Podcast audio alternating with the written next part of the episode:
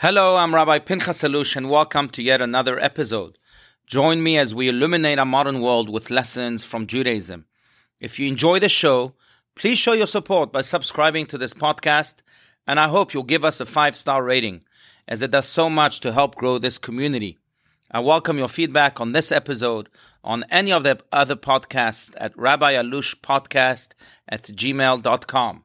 Also, if you want to learn more, please visit me on Facebook and YouTube. Happy Hanukkah, everyone. As we continue to celebrate this beautiful festival of Hanukkah, also coined the Festival of Lights, here's an interesting question.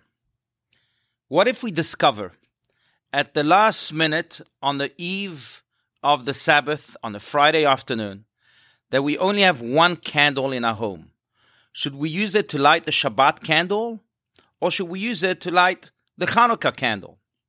Interestingly, Jewish law states that although Hanukkah candles are highly important, we should designate that single candle as a Shabbat candle and not a Hanukkah one. The reason, friends, is moving.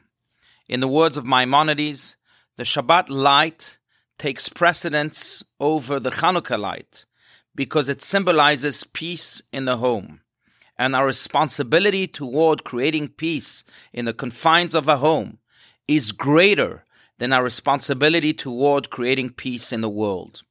Maimonides' words ring true, especially in our day and age, in which many are so passionate to create peace in the world that they forget to create peace first and foremost in the confines of their own homes.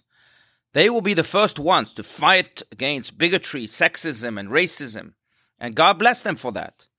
But are they willing to invest just as much energy towards fighting against their bad, bad tempers and their animalistic inclinations? Can they exercise self control, not just other control? Can they ensure that their light shines inward, not just outward? My dear beloved mentor, Rabbi Adin Even Yisrael Steinsaltz of blessed memory, once advised me so poignantly Know that the greatest obstacle to me, Adin, is me, he said. And the greatest obstacle to you, Penny, is you. But once you learn to master yourself, you will not have any problem in mastering the entire world. Indeed, Judaism has forever placed the home above the battlefield, family harmony above military victories, and the purity of innocent children above the might of decorated army commanders. Don't get me wrong. It's important, even vital, to better our world and engage in acts of tikkun olam, each in our own way.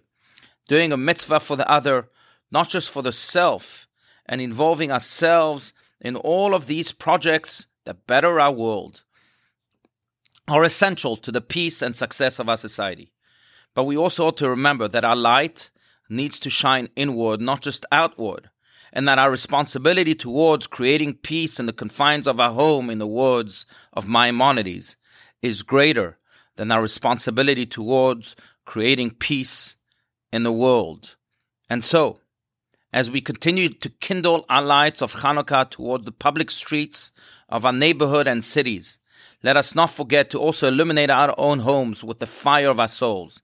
Let us use these festive times to connect and reconnect to the members of our family, to the members of our household, to the members of our neighborhood with peace, harmony, and unconditional love. Our unobstructed light emanating from within will then shine forth bright and far for the whole world to see. A very happy Hanukkah